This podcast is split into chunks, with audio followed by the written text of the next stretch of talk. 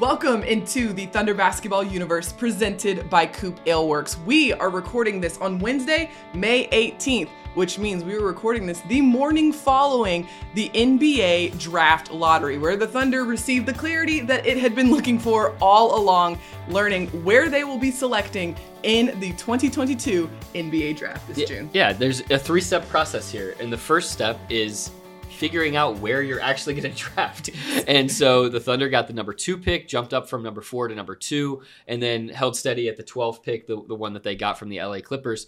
Now, the next two parts of the process here are actually making the selections, right. you know, figuring out whether they're going to pick at 2 and 12, how they're going to deploy those assets. And then once they get the guys into the building, into Oklahoma City, they've got to develop these players. Right. There's so much that happens after the draft, Michael. You you know this. It's where you get drafted ultimately matters way less than what you do on the practice court.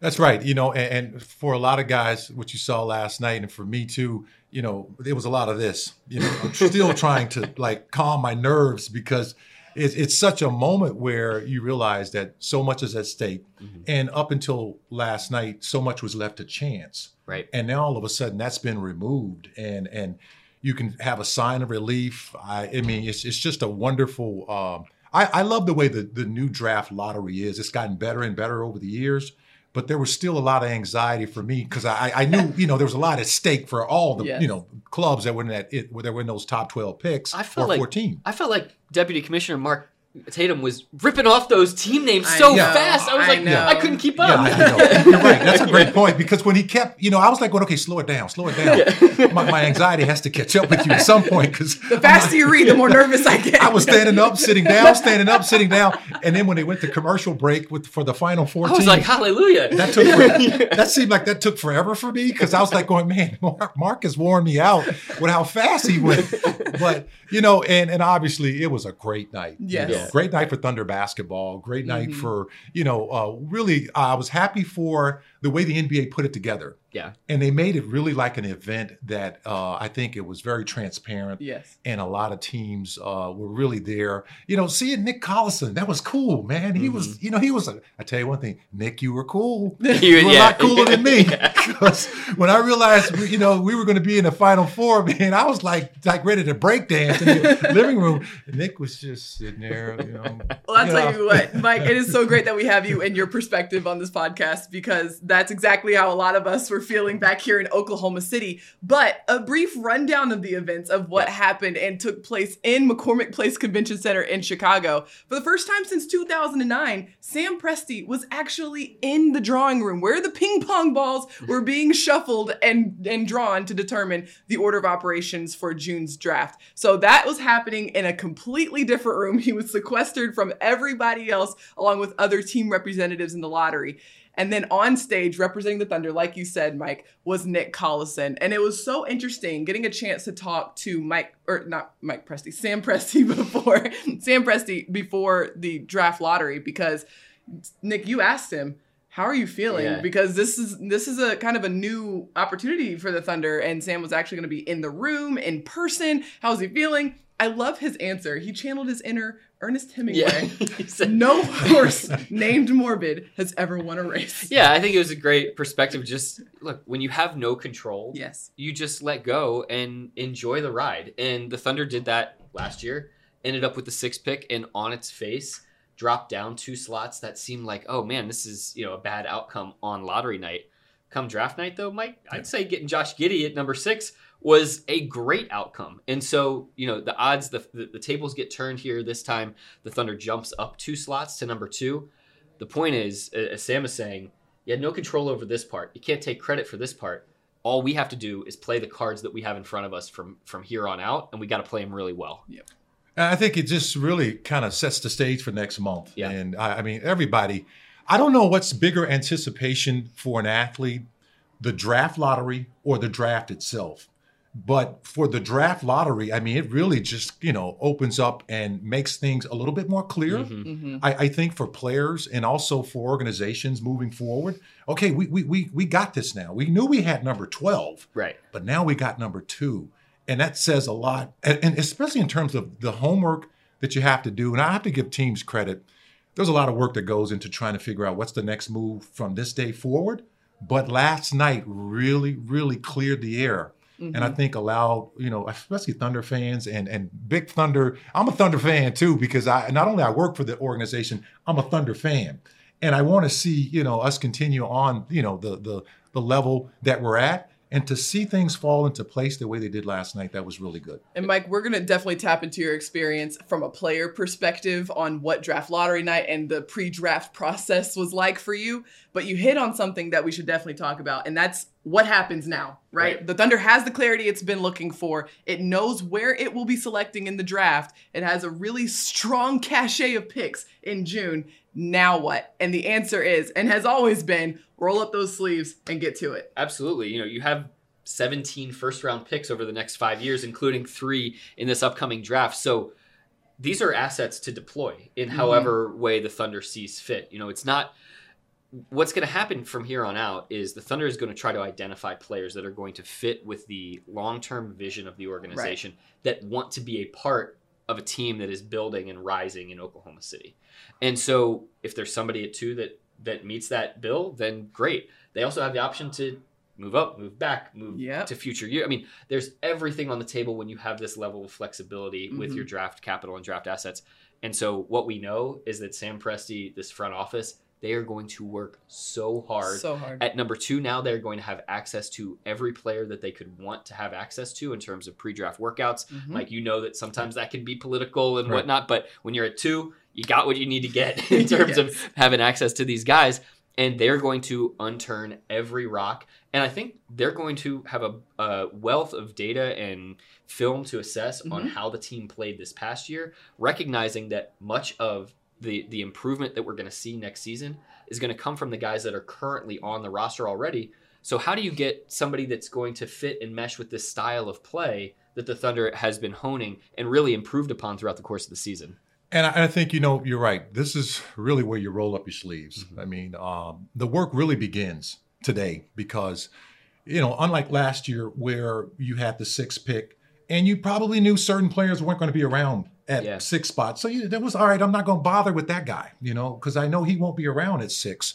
But when you have the number two spot, I I think Nick, you brought up a good point. It just opens up everything because you know I've seen stranger things happen. One guy taken should have, you know, everybody's talking about he should be one or he should be three, and he doesn't. He's not one. He's three. Right. Or three is two, or two is one. So really, I, I think from you know this day, this is really a I think the part of the business where a lot of the minds that have been around a long time, like Sam Sam Presti and his staff, and and, and the analytics really start to come into play as you mm-hmm. start to put everything on the table. What fits our organization? Right. What's really you know the the the the, the key cog that's going to help us continue to move along this smooth, well-oiled machine. Even though you know we were the youngest team in the league last year, and we're probably going to get younger this year. That's okay because you got these assets, you got these really valuable commodities from which you can pull from, not just a, a short pool going from six on back, the whole draft now. You know, you start to evaluate everything, and I think that's where you know you start to really appreciate the work of the Thunder organization and how good they are at developing their young talent. There are two quick sentences that Sam said that I wanted to just reiterate here to kind of wrap everybody's mind around the, the Thunder's mindset heading into this next stretch between now and the draft.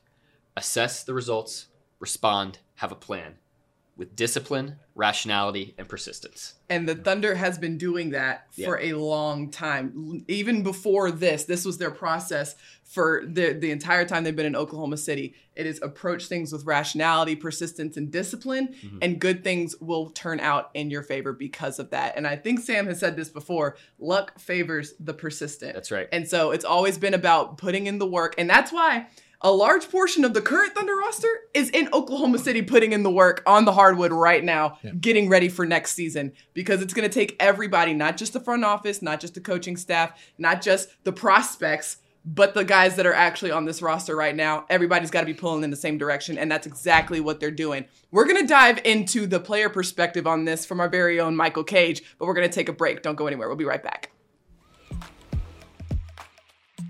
Coop Aleworks is the proud sponsor of Thunder Basketball Universe. Brewers of the fan favorites F5 IPA and 99 calorie Ice Chest IPA. You'll find those and many more Coop beers at retailers across Oklahoma. Learn more at coopaleworks.com. Happy for the fans, uh, happy for the city. Um, you know, it's it's exciting and happy for the people in the organization. Like I said, we got a really good uh, coaches, front office staff, support staff, and so everybody works re- really hard every single season. And, and, to be able to you know have some good fortune tonight and and uh, get a player that's going to be good for us is exciting. All right, now let's dive into what this is like from a player perspective. And helping us with that is the one and only Michael Cage, who has been a player himself. Now, this is interesting, Cage, and I, I want you to be able to explain this to our to the listeners. But you were the 14th overall pick in 1984, that coveted 1984 draft. That was the year before the lottery began. So explain what it was like from your perspective and during that time leading up to the draft. Well, you know, first of all, I didn't have the draft lottery. We know that. And that that would have really helped me a lot had I been able to have the advantage of just having people talk about me prior to the draft and yeah. say this is where yeah. Cage may possibly fall. So when I was in school and I'd finished my senior year, uh, the anxiety was was at DEFCON five for you know for a, two months after I had left school because I you know we just didn't have an indication of what was going to happen because uh, I, this is what I like about what's happening now is the big buildup. So for me personally, I was just still on campus, uh, still with no money in my pockets, you know, and still thinking about is it going to happen? Mm-hmm. I don't hear anybody talking about me. I don't hear anybody saying anything. I'm reading Street and Smith magazine trying to look for my name as a possible wow, magazine. That's Woo! a throwback. A possible candidate, you know, because I had no idea. And so when it finally got closer to the draft in June, um, agents started calling me says hey we're getting indications from these teams that you might be a first round pick not a lottery pick okay? I was yeah. okay well i'm cool with that. But they wouldn't tell me anything. That they had nothing to, to, to give besides you could possibly be a first round pick. Now what happened for me was about a week before the draft i started getting these calls from teams like asking me hey uh, michael well, how would you feel about our organization? I'm going I would feel whatever way you want me to you're feel. You're an NBA team, right? yeah. yeah, yeah. So you're in the NBA, right? Yeah, yeah I feel good. I was like going, give me more, man, because I've been in the dark here, you know, for weeks and months. And and then finally, you know, what happened was um, the day of the draft, everybody started calling. And I was in my coach's office and they started calling and said, Hey, Michael, everybody's asking about you all of a sudden. It went from zero to 60 that wow. fast. Mm. And and of course, when the draft eventually happened, I was a lottery pick and I was really excited about it because it was a heavy draft like this year's draft. Yep. I mean, we're talking Olajuwon went 1st mm-hmm. um, you remember Portland passed up on Michael Jordan and right. to- chose Sam Bowie. And then the list just went on and on, you know, uh, Charles Barkley, Sam Perkins, the names just kept dropping. Kevin Willis, yeah. John Stockton. Heck, John Stockton was two picks behind me. Wow. You know, that's how thick that draft was. Yeah. So it was really, you know, a nerve wracking moment for me for quite a while. But at the same time, I, I knew I had a chance to get in there and I knew it was going to happen. What was the reaction kind of among players and teams and what was the, the talk the next year when the lottery was instituted? Mm-hmm. because that was a brand new thing had never been done before in the nba what do you remember about that time period? I was like going man this could have saved me a lot of future gray hairs. I was really into it because i was like well this is great. I mean yeah. to, to watch guys you know uh, uh, you know the balls fall and, and, and be of course it was a lot different back then because you know it was just straight pretty much you know, whoever had the worst record right. had the most balls, and it kind of was figured yeah. that way to yeah to try to get you the best draft pick. Right. But I thought that was cool, and then to watch how they've improved on it over the years, so that the team that had the worst record doesn't end up with you know the eighth pick mm-hmm. you know and i really like the percentages of how they've done it and it's you know it's really well you know progressed into a point where it really helps the teams that need help. Definitely, it, it, helps to know you can only fall so far, and you can only jump so. You know, you can jump to, to the top four, but you can only fall to you know eight in the Thunder's case this year. Yeah, yeah, and that's that's really important. And I think for teams that uh, there are a lot of teams that that I think the league is trying to help, in that regards, Mhm. and also teams that want to go the process of rebuilding through the draft. Right. I think there's there's a couple of ways you can rebuild. You can get the quick rebuild through free agency. You can get the rebuild through just being good over the years and and and your guys staying with your organization, which doesn't always happen that way.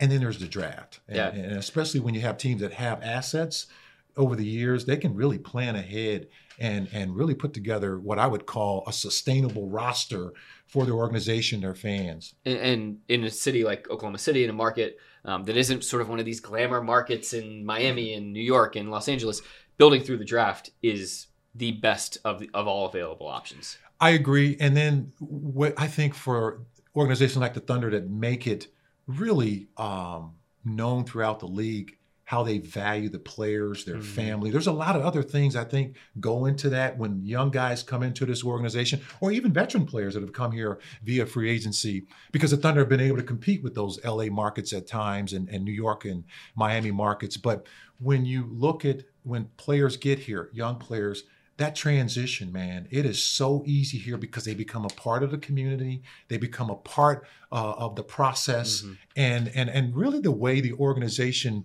N- It's not a cater. It's more or less a necessity to help players transition from outside the country into another country, from college to pros, uh, from a G League to the NBA, which is completely different worlds. Right. Mhm. You know that transition is here, and it's been proven, it's been tested, and it's and it's it's actually working.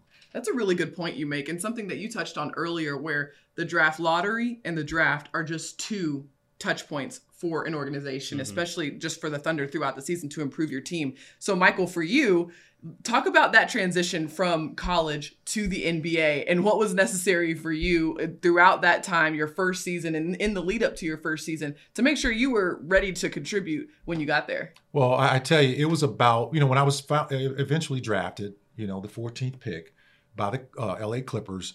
Um, all I got was a phone call. You need to get an apartment in L.A. I was, what do you mean? We just moved up to L.A. I go, really? yeah. I was like, going, but uh, but I was drafted as a San Diego Clipper. Great. I just left school here at San Diego State.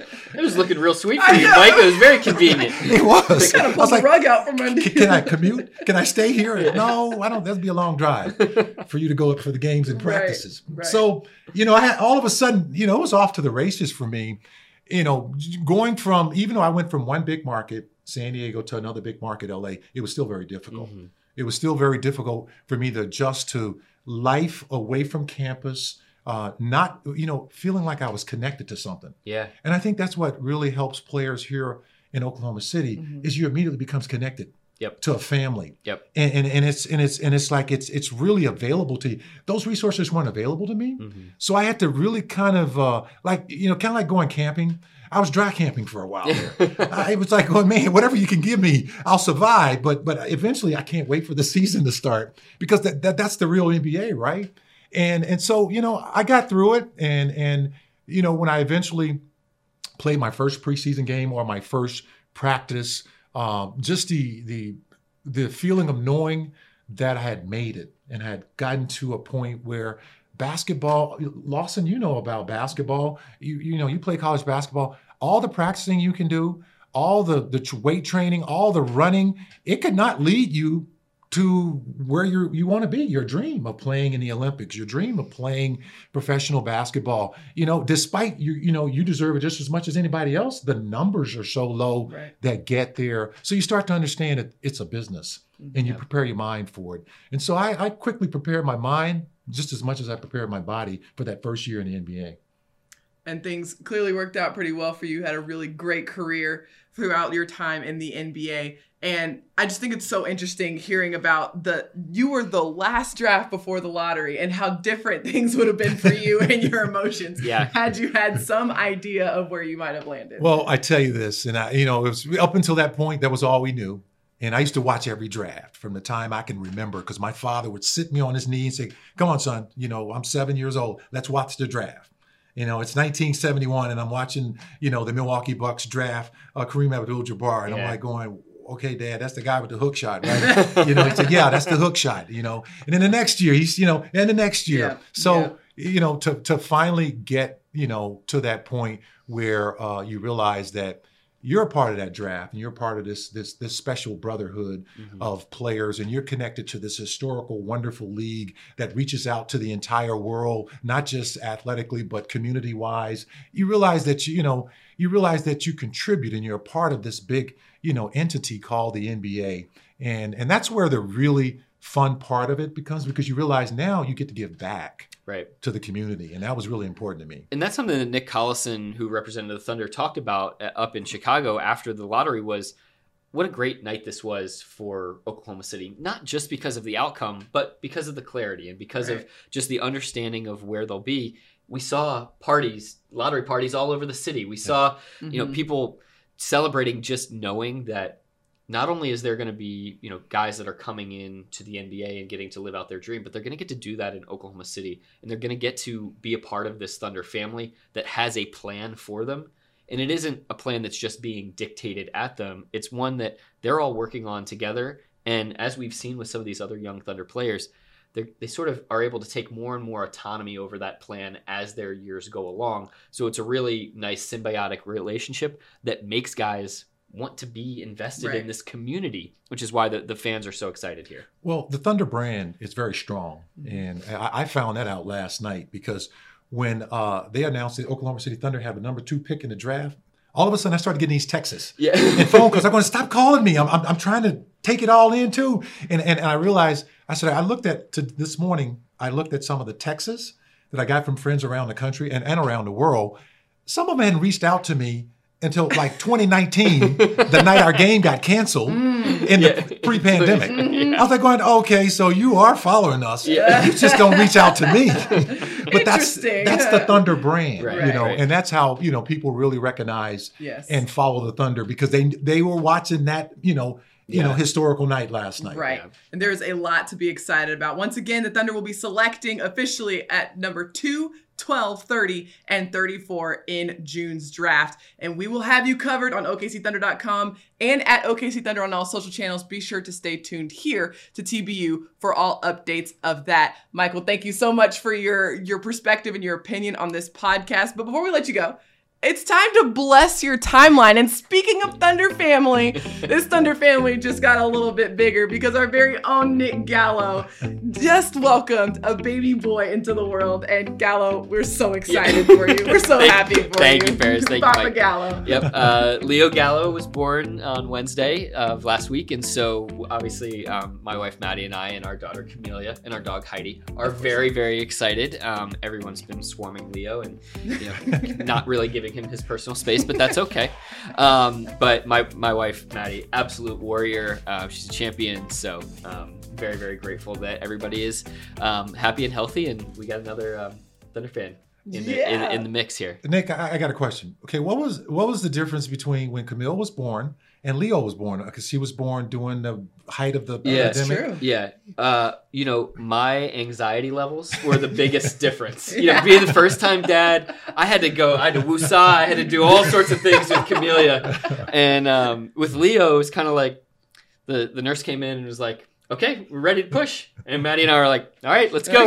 Yeah. yeah. We've seen this movie. We know how it goes. Yeah. You're a vet so now. yeah no it's it's great and it's there's michael you know Yeah. there is nothing like bringing your baby home for the first time Mhm. and for some reason your house just feels absolutely silent Ah, when you question. First bring point. the baby in you put him put him in the in the bassinet i remember with camellia we had about an hour where she was quiet and then she never stopped screaming Yeah. and talking after that but leo you know we brought him in and he's just peacefully sleeping that Yeah. first day it doesn't last for very point. long so Right. you cherish and hold on to every moment that you have uh, of just that uh, beautiful, precious little baby. But um, I'm enjoying Dad Life Part Two.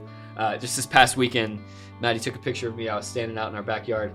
I had Camellia under one arm. I had Leo on the other arm, and it just kind of like looked like I was carrying the, all the groceries in that I could possibly carry. But um, it's an amazing feeling. Well, So, congratulations. thanks. Appreciate it. Congratulations. And for all of you watching, this is the first time we've seen Gallo since Leo was born. So we are so excited that you were able to join on this podcast today. Thank yeah. you for being here. And we're so happy for you, Leo, Maddie, and Camellia, and Heidi, of Yep. course.